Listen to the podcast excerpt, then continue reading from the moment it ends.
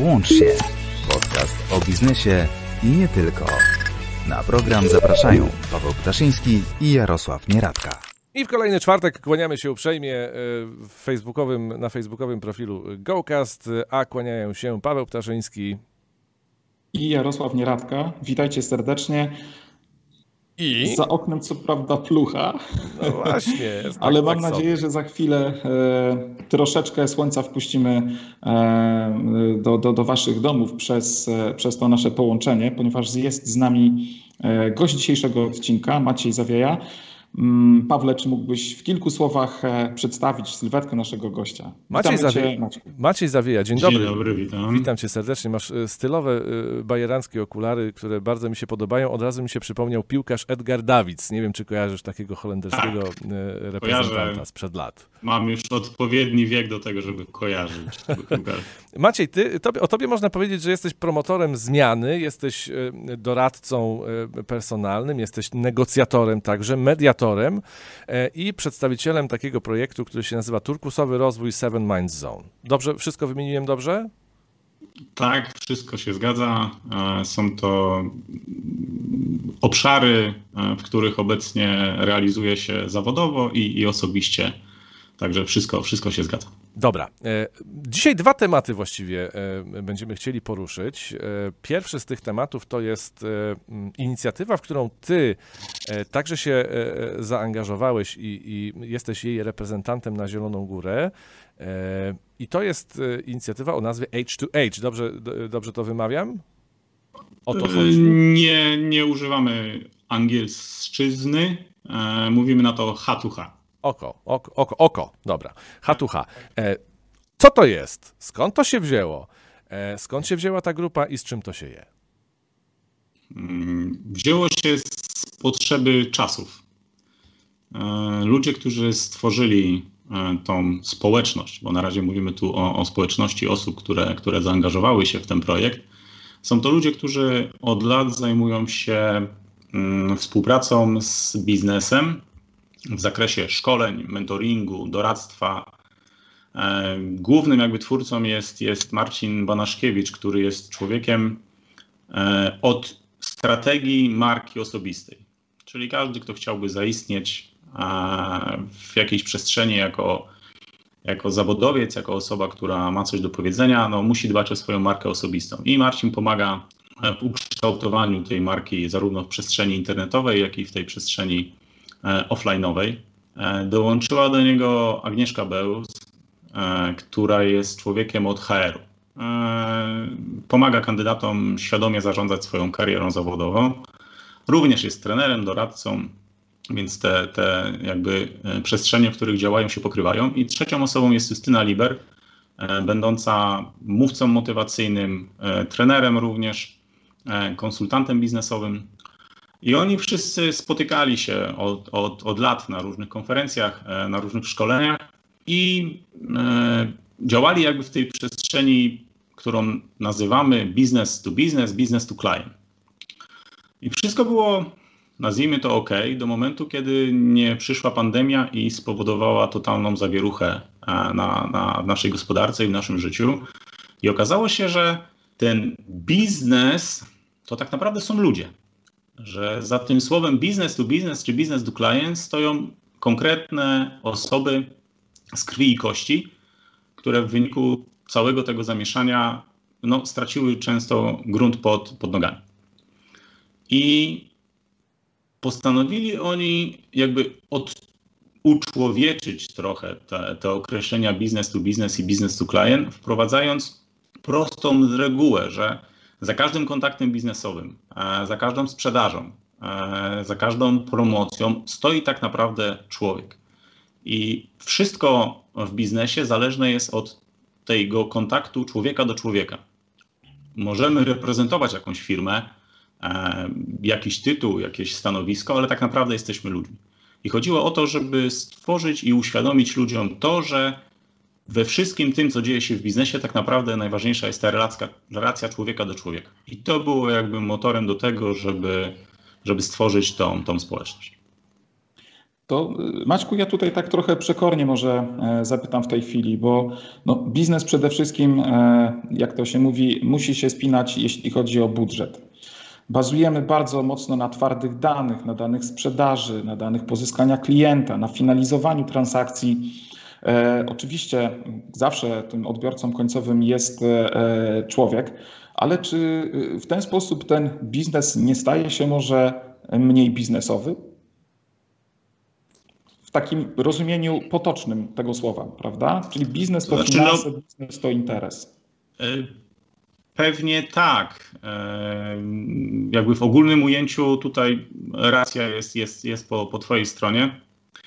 Tu jednak e, w całym tym, tym ruchu chodzi o wsparcie jakby człowieka przez drugiego człowieka. Czyli wychodzimy jakby z firmy, i w tych trudnych czasach, które nastały, e, ludzie, którzy mają coś do powiedzenia, osiągnęli jakiś sukces, ujmując go w różnych kategoriach oczywiście, chcą podzielić się e, tym, co wiedzą, tym, co umieją, tym, co, co znają z innymi ludźmi, żeby wesprzeć ich w ich dążeniu do, do osiągnięcia ich sukcesu. Czyli to jest też taki, można powiedzieć, biznes z ludzką twarzą, nie ten krwiożerczy, taki, który ma na celu tylko osiąganie kolejnych wyników, ale przede wszystkim dostrzeżenie człowieka. Tak to rozumiem. Tak, dostrzeżenie człowieka i wsparcie, e, jakby, no tak powtarzam się, człowieka przez człowieka. Tutaj e, w całym tym projekcie mm, Chodzi o to, że jeżeli, tu może na zapewne dalej będziemy o tym mówić, e, o jakby o tej organizacji i samego, o samym funkcjonowaniu tego, ale e, jeżeli zaprosimy prezesa jakiejś firmy, tak, to oczywiście wspomnimy o tym, że jest to prezes, ale tak naprawdę będziemy go nazywać przysłowiowym Janem Kowalskim, tak? I to Jan Kowalski ma do powiedzenia tym, którzy go słuchają, coś, a nie firma XYZ spółka ZO. Jakby tu, tu o to chodzi, tak? Że faktycznie on reprezentuje jakiś biznes, ale istotą jest to, że to, co ma do powiedzenia on jako człowiek, on jako, jako Jan Kowalski. Okej, okay, ale czy to chodzi tylko o przekazywanie wiedzy i przekazywanie tych e, takich właśnie, jakby nazwijmy to, e, spraw związanych właśnie z rozwojem osobistym i tak dalej, tych kompetencji miękkich. E, czy za tym idzie też pewnego rodzaju podejście praktyczne w relacjach pomiędzy firmami, coś, co możemy gdzieś tam namacalnie zobaczyć, dostrzec, o, o czymś opowiedzieć? Znaczy tak, ideą całego projektu jest e, dzielenie się własnym potencjałem, tak? By, by wspierać rozwój drugiego człowieka. Więc tutaj nie chodzi o kontaktowanie, o taki networking pomiędzy firmami, osobami, a raczej o taki, taką płaszczyznę edukacyjną. E, rozwój talentów, wskazywanie kierunków, podpowiedź, e, jak budować Właśnie, markę osobistą. Jak nawiązywać relacje międzyludzkie. E, jak e, dbać o rozwój swojej kariery, o rozwój swojego biznesu. Tu chodzi o to, aby osoby, e, które nazwiemy autorytetami w jakiejś dziedzinie, podzieliły się swoimi doświadczeniami, swoją wiedzą z osobami, które chcą się czegoś nauczyć i zdobyć jakąś nową wiedzę. To zupełnie jak podcast Włącz się którego archiwalne wydania oczywiście w serwisie gocast.pl, aczkolwiek ja, moja skromna osoba, no nie będę się tytułował autorytetem. Ale wiedzą zawsze chcemy się dzielić i, i dobrymi praktykami e, także. E, tutaj wiecie co, e, przychodzi mi od razu takie motto, które gdzieś przeczytałem. E, jeśli chcesz iść szybko, idź sam. Jeśli chcesz iść daleko, zawsze idź razem. I czy to nie jest, Maciej, trochę tak, że mm, to motto również mogłoby się stać e, takim hasłem przewodnim tej inicjatywy, którą reprezentujesz? Oczywiście, jak najbardziej. E, tu zgodzę się, że zbudowanie wokół siebie e, zespołu ludzi, którzy myślą w podobny sposób, widzą świat i, i przestrzeń przed nami tak samo no jest, jest budujące. Tak? I czerpanie z wiedzy i doświadczeń innych ludzi nie jest w moim odczuciu żadną ujmą ani żadnym przyznaniem się do swojej niewiedzy. Jest po prostu jak najbardziej naturalnym i, i logicznym postępowaniem. I... E, ja jeszcze na moment się przy tym zatrzymam, bo nie wiem, czy ty też masz takie wrażenie, ale e, po, mm, po przemianach gospodarczych w roku 90, no to wydaje mi się, że rzeczywiście wszyscy trochę dostrzegaliśmy e, rozwój w takim sensie, żeby było jak najszybciej, jak najwyżej, jak najlepiej, czasami trochę nie patrząc na to, co jest dookoła. W tej chwili wydaje mi się, że po tych już właściwie 30 latach od transformacji, My coraz e, bardziej uświadamiamy sobie, że e, sukces to jest sukces całego zespołu i że nie da się tak naprawdę prowadzić firmy jednoosobowo, nie da się być e, dobrym liderem bez budowania, bez wspierania swojego zespołu. I jak rozumiem, to taki też jest cel grupy H2H. Tak, tak. Jest, jest, to, jest to model wsparcia no, ludzi, którzy chcą czerpać wiedzę. Tak? E, model jakby H2H jest taki, że e, na początek 30 ośrodków miejskich, nazwijmy to takimi największymi miastami w Polsce, będzie miało swoje osobne oddziały H2H. Tak? I mamy H2H Zielona Góra, H2H Poznań.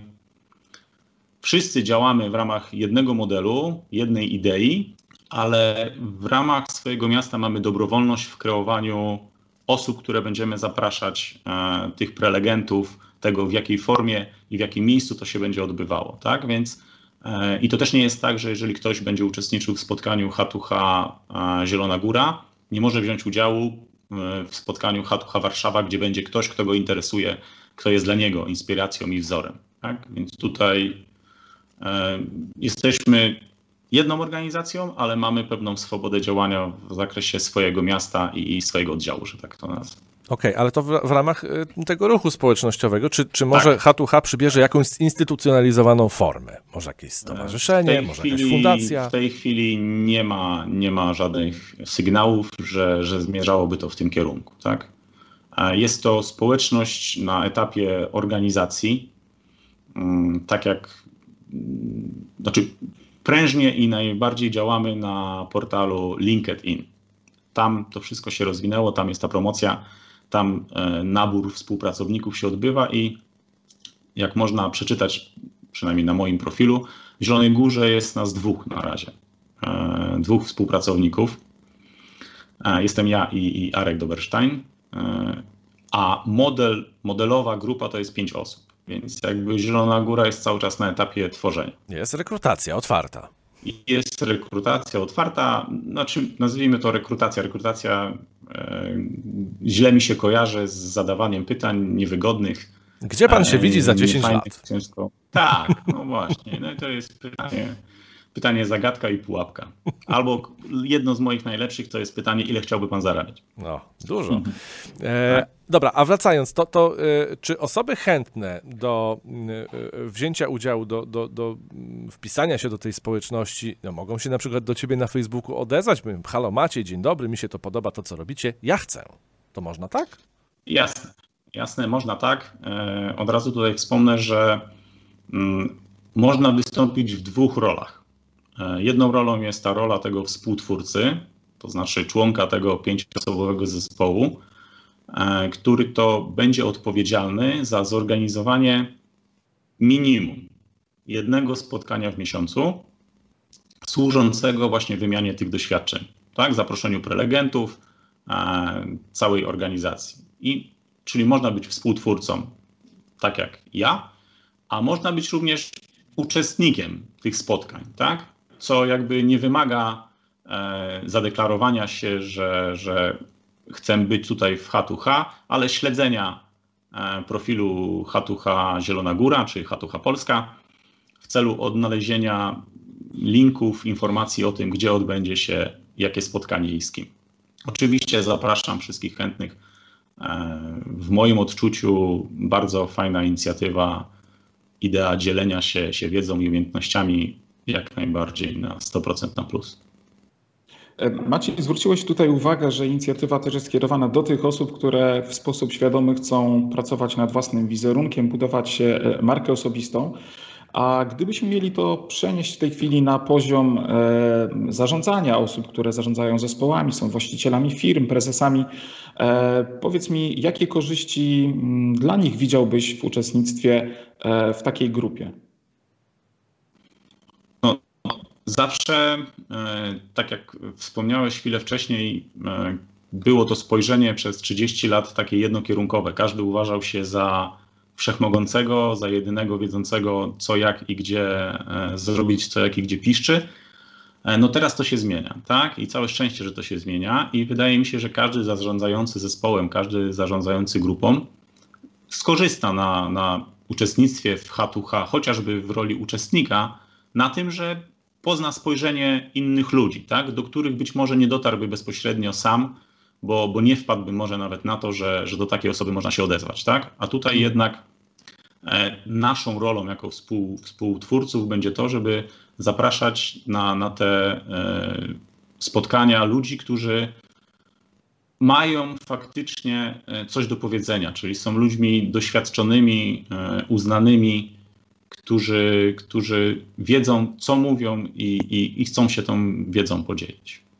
To będziemy, będziemy śledzić, będziemy obserwować e, to, co się będzie działo i oczywiście e, na pewno też e, weźmiemy udział w którymś z, z takich przedsięwzięć, bo ja przyznam się przynajmniej szczerze, że mi się ta idea podoba.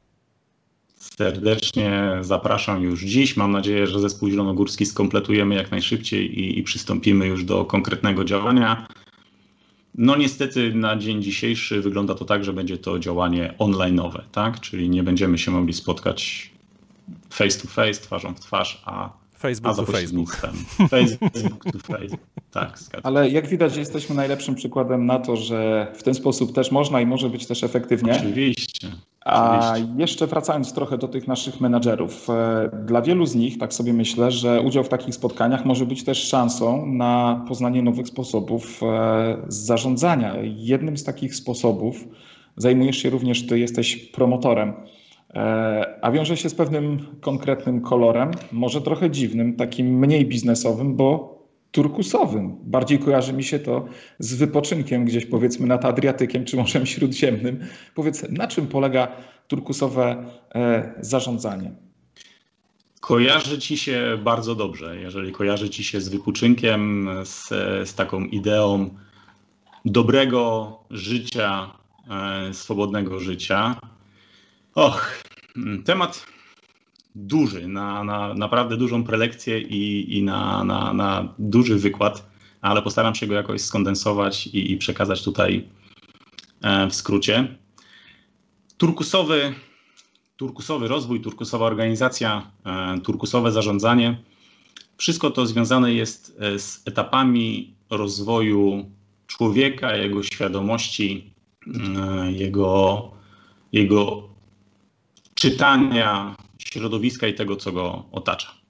E, idea określenia etapów rozwoju ludzkości kolorami zrodziła się w głowie belgijskiego ekspolityka, obecnie mentora, e, trenera, coacha Frederica Laloux. On przeprowadził badania swoje własne e, nad etapami rozwoju ludzkości człowieka. Wielu dziedzinach, w wielu naukach e, prowadzono takie badania, które skierowane były raz to na rozwój e, chociażby samego człowieka, raz na rozwój, załóżmy, muzyki w etapach życia człowieka, a on podszedł do tego e, w ten sposób, że chciał zbadać, jak ludzie na przestrzeni tysiącleci się organizowali. I postanowił, że etapy tej organizacji określi kolorami po to, żeby jakby rozróżnić te modele, uznał, że kolory, kolory będą tutaj najlepszym, najlepszym rozwiązaniem. I to właśnie on e, jakby stworzył ten model turkusu, czyli tego etapu, w którym obecnie jesteśmy, na początku którego jesteśmy. Ja może e, króciutko podpowiem te, te wcześniejsze etapy, żeby uzmysłowić, o czym tu e, mówimy w ogóle. Tak? Tam się od czerwonego więc, zaczyna bodajże. Od czerwonego y, zaczyna się w rozumieniu jakby pierwszych podstaw organizowania się ludzi, ponieważ są jeszcze wcześniejsze dwa kolory, które występowały na etapie ludzkiego rozwoju, ale w tych okresach ludzie nie mieli jeszcze świadomości tego, że, że się organizują i że można się organizować. Tak? To był kolor podczerwony i, i purpurowy. Faktycznie pierwszym takim kolorem, w którym mówimy o pierwszej organizacji jest, jest czerwień. Czerwień została wybrana nieprzypadkowo, gdyż był to okres takiej brutalnej organizacji. E, jednym słowem mówiąc, kto był silniejszy, ten miał władzę. Ten organizował. Ten organizował. Tak? Działało to trochę na zasadzie, że jeżeli jestem silniejszy od ciebie, to zabiorę ci to, co masz, jeżeli jest mi to potrzebne, a jeżeli jestem słabszy, to podporządkuję się tobie, a w zamian za to ty będziesz mnie chronił. Tak? I taki był jakby początek tej organizacji, czyli ten, kto był silniejszy, bardziej brutalny, kto umiał pokazać swoją siłę, był wodzem. Reszta była ludźmi mu podporządkowanymi. Działo się to około 10 tysięcy lat przed naszą erą, początki tego okresu, ale niestety pozostało z nami do dnia dzisiejszego. I przejaw tej czerwonej organizacji widzimy w organizacji mafijnej, w gangach ulicznych, w więzieniach, we wszelkich strefach, gdzie toczą się walki i brutalność i siła jest jedynym sposobem na to, żeby pokazać zależność kogoś od kogoś. Tak? Ludzie się rozwijali, przeszli do, do etapu e, kolejnego, nazwanego etapem e, bursztynowym. Tutaj takich wodzów e, było już kilku, kilkunastu i zaczęły się stworzyć pierwsze struktury. To znaczy był kartel. naczelny, ale żeby mógł taki kartel, no taki trochę, trochę kartel, możemy to tak nazwać, ale żeby mógł utrzymać władzę nad wszelkimi innymi, to zaczął e, jakby dobierać sobie podwładców, e, którymi rozdzielał zadania. Przekaz był bardzo jasny. Jesteś z nami, jesteś ok, nie jesteś z nami, jesteś zły, trzeba cię zabić, trzeba cię zniszczyć.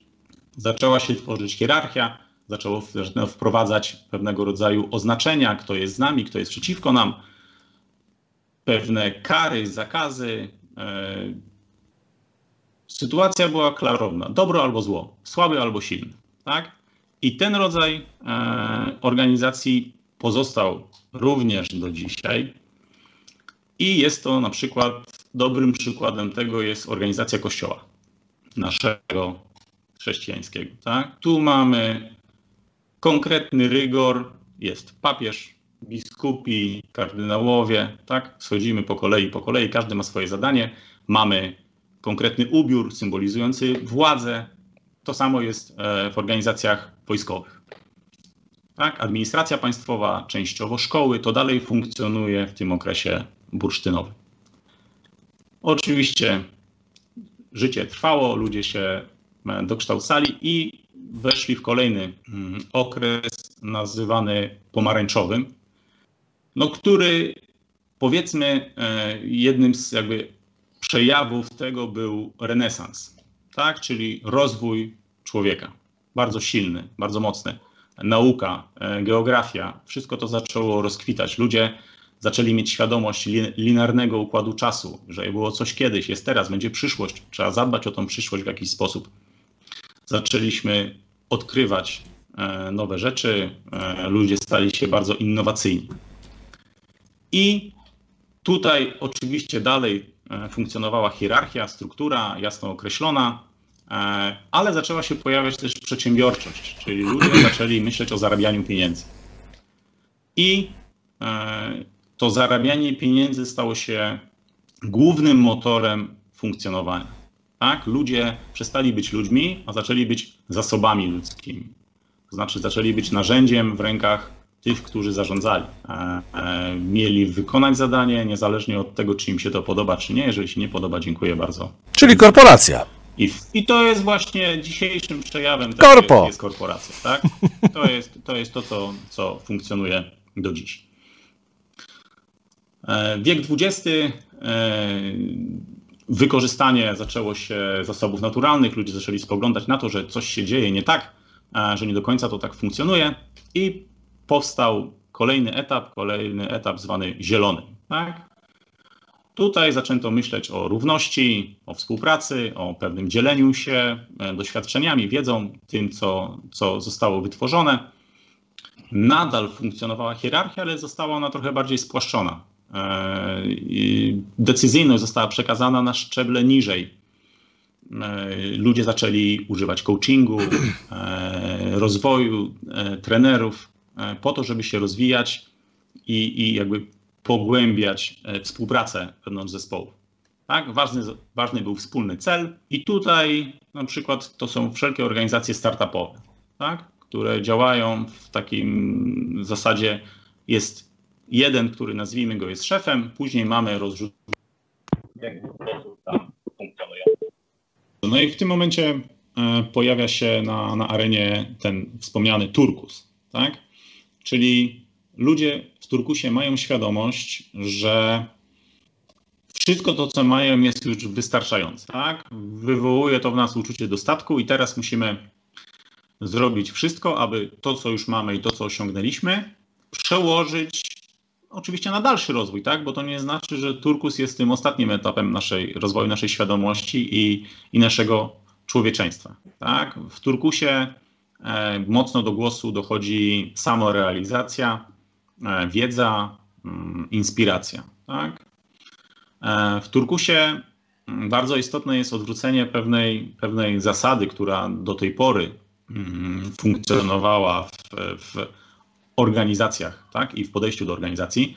Do tej pory było tak, że osiągam sukces, z tego sukcesu mam pieniądze, a za te pieniądze kupuję sobie dobre życie, tak? czyli wspomniana turkusowa woda gdzieś, gdzieś na Malediwach.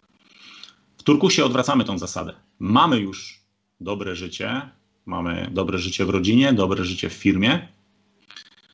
To przekłada się na to, że osiągamy sukces, a którąś wypadową tego sukcesu są pieniądze. Teraz e, cały turkus zasadza się na tym, żeby organizacji firmy zorganizować właśnie to dobre życie. A dobre życie to jest działanie w zaufaniu, we współpracy, i w przekazywaniu odpowiedzialności na pierwszą linię frontu do ludzi, którzy bezpośrednio działają. I teraz w pewien sposób odpowiedziałeś e, nie bezpośrednio na, na kolejne z pytań, które chcieliśmy Tobie zadać. Mianowicie, czy turkus jest dla wszystkich? Okazuje się, że niekoniecznie. Yy, powiedziałbym tak. Jest dla wszystkich, dla tych, którzy potrafią oddać decyzyjność i odpowiedzialność innym osobom. Tak? Dlatego turkus, e, bardzo ważny jest, żeby wprowadzanie turkusu do firmy zacząć od tego szczebla najwyższego, czyli od właścicieli, zarządzających, od prezesów. Jeżeli oni otworzą swoje umysły na to, że można działać w idei turkusu, to ten turkus będzie schodził kolejno na niższe poziomy. Tak? Nigdy nie można zacząć wprowadzać turkusu od pierwszych pracowników, tych no, najniżej ułożonych w dotychczasowej hierarchii, tak? bo, bo to jakby się nie spotka z aprobatą e, zarządzających, bo to nagle trzeba powiedzieć, że e, pan Krzysztof sam podjął decyzję o tym, że należy wymienić kserokopiarkę tak? i zapłacił za nią jakieś tam pieniądze wobec czego jego kierownik powie, jak to? No jak sam sobie podjął taką decyzję, tak? Ta decyzja powinna przyjść od prezesa przez dyrektora, kierownika do mnie jako menadżera i dopiero ja wtedy jaśnie oznajmiam, Krzysztof, kupujemy nową kserokopiarkę, tak?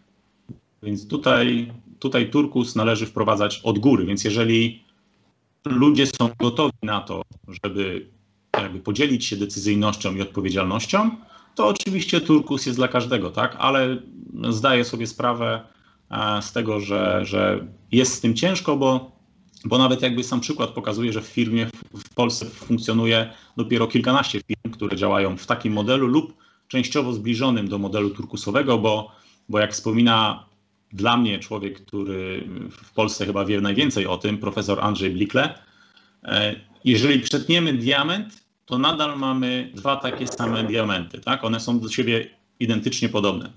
A jeżeli przetniemy turkus jako kamień, to on będzie dalej nazywany turkusem, ale jego układ kolorystyczny i te przejścia pomiędzy minerałami są zupełnie inne. Tak? Czyli ideę turkusu mamy, ale każdy może ją interpretować e, na razie w dowolny, w dowolny sposób, tak to nazwijmy. Ale Macie, ja tak myślę, że to jest strasznie, strasznie trudne. No jak mam podjąć decyzję, skoro do tej pory ze wszystkim musiałem biegać do szefa zmiany, brygadzisty, kierownika, dyrektora, a może i skończywszy na prezesie czy też właścicielu. E, przede wszystkim to podejmowanie decyzji wiąże się też z określoną odpowiedzialnością. I teraz ja mam ponosić odpowiedzialność za moją decyzję. Mówię tutaj oczywiście o tych e, pracownikach, którzy są gdzieś niżej w strukturze e, firmy. Jest to według mnie szalenie trudne i pytanie, mam duże wątpliwości, czy wszędzie rzeczywiście da się to zastosować. Jest to oczywiście trudne, bo e, najgorzej, najtrudniej wprowadzić jest turkus do istniejących organizacji, bo tutaj faktycznie ten ustalony schemat jest twardy i, i może być z tym problem, tak? E, jak wspomina e, już przeze mnie wcześniej wspomniany profesor Blikle, takie przejście do turkusu może w niektórych organizacjach zająć nawet do trzech lat, tak? Więc e, tworzenie nowych firm w modelu turkusowym jest o wiele prostsze niż przekształcanie tych już istniejących e, w turkus, tak? Ale to, to podejmowanie decyzji e, początkowo może wydawać się trudne. Jednak jeżeli wszyscy nastawimy się na to, że, że to ma tak funkcjonować, to, to nie jest tak, że decyzję może sobie podjąć każdy, jaką chce. Tak? Decyzję podejmuje ten, który zna się najlepiej na określonej rzeczy. Jeżeli nie znam się sam, brakuje mi, buduję w firmie zespół z ludzi, którzy mają pojęcie o tym, co chcę zrobić, tak? Zasięgam ich rady. Ważne jest to, że ten, kto podejmuje e, decyzję, bierze za nią odpowiedzialność. A ta odpowiedzialność to jest to, że jeżeli ta decyzja będzie błędna, to ta osoba wie, że nie zostanie ukarana, tylko będzie zobowiązana raz do usunięcia skutków w jak najbardziej e, możliwy sposób oraz do wyciągnięcia wniosków z tej błędnej decyzji, sporządzenia z tego jakiegoś schematu i przedstawienia go innym po to, żeby ktoś w przyszłości nie popełnił takiego samego błędu. Tak? Nie ma tej odpowiedzialności karnej, jest raczej odpowiedzialność taka, że ok, popełniłeś błąd, miałeś do tego prawo, nikt nie jest nieomylny, ale teraz zadziałaj tak, żeby skutki usunąć jak najbardziej możliwie i przygotuj nam obraz tego, żebyśmy nie popełniali tego błędu w przyszłości. A powiedz, czy na rynku, przepraszam, czy na rynku lokalnym, tutejszym, w zachodniej Polsce jest już jakaś firma, która chociaż ociera się o, o to turkusowe zarządzanie? Niestety nie, nie spotkałem się nigdzie e, w artykułach czy literaturze na temat tego, żeby taka firma funkcjonowała w naszym regionie. Ja sam E, nie przeprowadzałem takich badań, no bo nie mam do tego jakby mocy przerobowych, żeby takie badania przeprowadzić, tak? Więc, więc ciężko jest mi powiedzieć. Mm, profesor Blikle znalazł takich firm w Polsce 12. E, najczęściej są to właśnie startupy, wszelkiego rodzaju firmy technologiczne, ale jest też kilka przykładów dużych firm. E, jeżeli dobrze pamiętam, jedną z nich jest firma Marcos Gliwic, która produkuje uszczelki wszelkiego rodzaju i to jest taka chyba najbardziej pracująca w modelu turkusowym firma w Polsce. Można by opowiadać i opowiadać. Tak. Oczywiście, Natomiast... można by opowiadać. Temat jest bardzo szeroki, bo, bo nie jest to proste zmienić myślenie, e, odrzucić tak naprawdę wszelkie poziomy w hierarchii firmy oprócz prezesa do pracownika tego liniowego. Tak? W Turkusie te wszystkie poszczelne elementy, jak mm, kierownik, menadżer, dyrektor, one przestają istnieć. Ci ludzie albo znajdują dla siebie przestrzeń w firmie, że mogą robić coś innego, no albo niestety zmieniają firmę i idą do takiej, w której odnajdą się jako ten dyrektor, tak? E, w tych firmach turkusowych wszelkiego rodzaju dyrektorzy, kierownicy stają się najczęściej mentorami. Są właśnie tym takim organem doradczym dla tych, jak ktoś potrzebuje podjąć decyzję, a nie wie, czy, czy do końca ta decyzja jest, jest w porządku, tak? Więc to mhm. jest, wydaje mi się, największa trudność, bo, bo tutaj można znaleźć, chyba spotkać największy opór yy, co do tego, tak? Wydaje mi się, że mm, zarządzanie turkusowe jest to taki trochę ideał, do którego na pewno warto dążyć, tak? bo ono e, bardzo angażuje przede wszystkim cały zespół w życie firmy. Każdy czuje się E, mocną częścią, ważnym elementem e, danej firmy. Natomiast takie, wiesz co, ostatnie pytanie związane z tą sytuacją, którą mamy w tej chwili. Czy na pewno takie zarządzanie turkusowe jest dobrym rozwiązaniem na czas kryzysu. Tutaj, gdzie bardzo często te decyzje trzeba podejmować w sposób e, szybki, być może czasami e, rządy tak zwane silnej, twardej ręki e, mogą być o wiele bardziej efektywne niż powiedzmy rozproszone takie trochę zarządzanie. Mhm. Jak, jak, jak do tego podchodzisz? No, w mojej ocenie e, żadna osoba w pojedynkę nie ma e, takiego zasobu wiedzy, e, żeby podjąć korzystniejszą decyzję niż zespół. Tak? Więc e, tutaj takie jednoosobowe podejmowanie decyzji e, ukierunkowane no, na jeden obraz świata, tak? No, zostałem w jakiś sposób wykształcony, zdobyłem jakieś doświadczenie i uważam, że to moje myślenie jest tylko i wyłącznie właściwe. Na czas kryzysu chyba nie jest najlepsze, tak? Jednak zbadanie kilku opcji, zasięgnięcie e, wiedzy u kilku osób może przynieść lepszy i szybszy efekt niż takie jednoosobowe, autorytarne zarządzanie. Takie jest moje zdanie. Moglibyśmy o tym jeszcze sporo po, e, opowiadać i mam nadzieję, że będzie e, ku temu e, okazja. Natomiast wszystkich tych, którzy chcieliby troszeczkę więcej się o Turkusie dowiedzieć, to zapraszamy po pierwsze do internetów, a po drugie do Macieja. Oczywiście, zapraszam serdecznie. Chętnie podzielę się tą wiedzą, którą posiadam na temat zarządzania w kolorze turkusowym i bardzo serdecznie dziękujemy Tobie za poświęcony czas. Z naszej strony zapraszamy na kolejne wydania podcastu e, Włącz się, a także do archiwalnych wydań w serwisie GoCast e, i na Spotify także, jeżeli ktoś miałby ochotę e, mobilnie posłuchać. Maciej Zawieja, Seven Mind Zone, turkusowy rozwój, H2H, mentor, negocjator i dostarczyciel wiedzy wszelkiej, wszelkiego rodzaju. Jarek Nieradka gdzieś nam zginął. Halo Jarku. Jestem cały czas niezmiennie. E, szukam już tego turkusu. Być może e, znajdę go za oknem, chociaż I ciemno się u ciebie ale tego, tego, wszystkiego wam życzę. Dzięki bardzo, Paweł Ja bardzo dziękuję za zaproszenie. Cieszę się, że mogłem chociaż w naparstku podzielić się tą, tą wiedzą na temat Hatucha i turkusu. I tak jak powiedziałeś, jeżeli ktoś chce dowiedzieć się czegoś więcej, to, to zapraszam do mnie, a jeżeli nie do mnie, to do literatury temat bardzo dziękuję za zaproszenie. Maciej Zawieja, Jarek Nieradka, Paweł Ptaszyński. Do usłyszenia i zobaczenia. Włącz się w każdy czwartek na żywo na facebookowym profilu GoCast.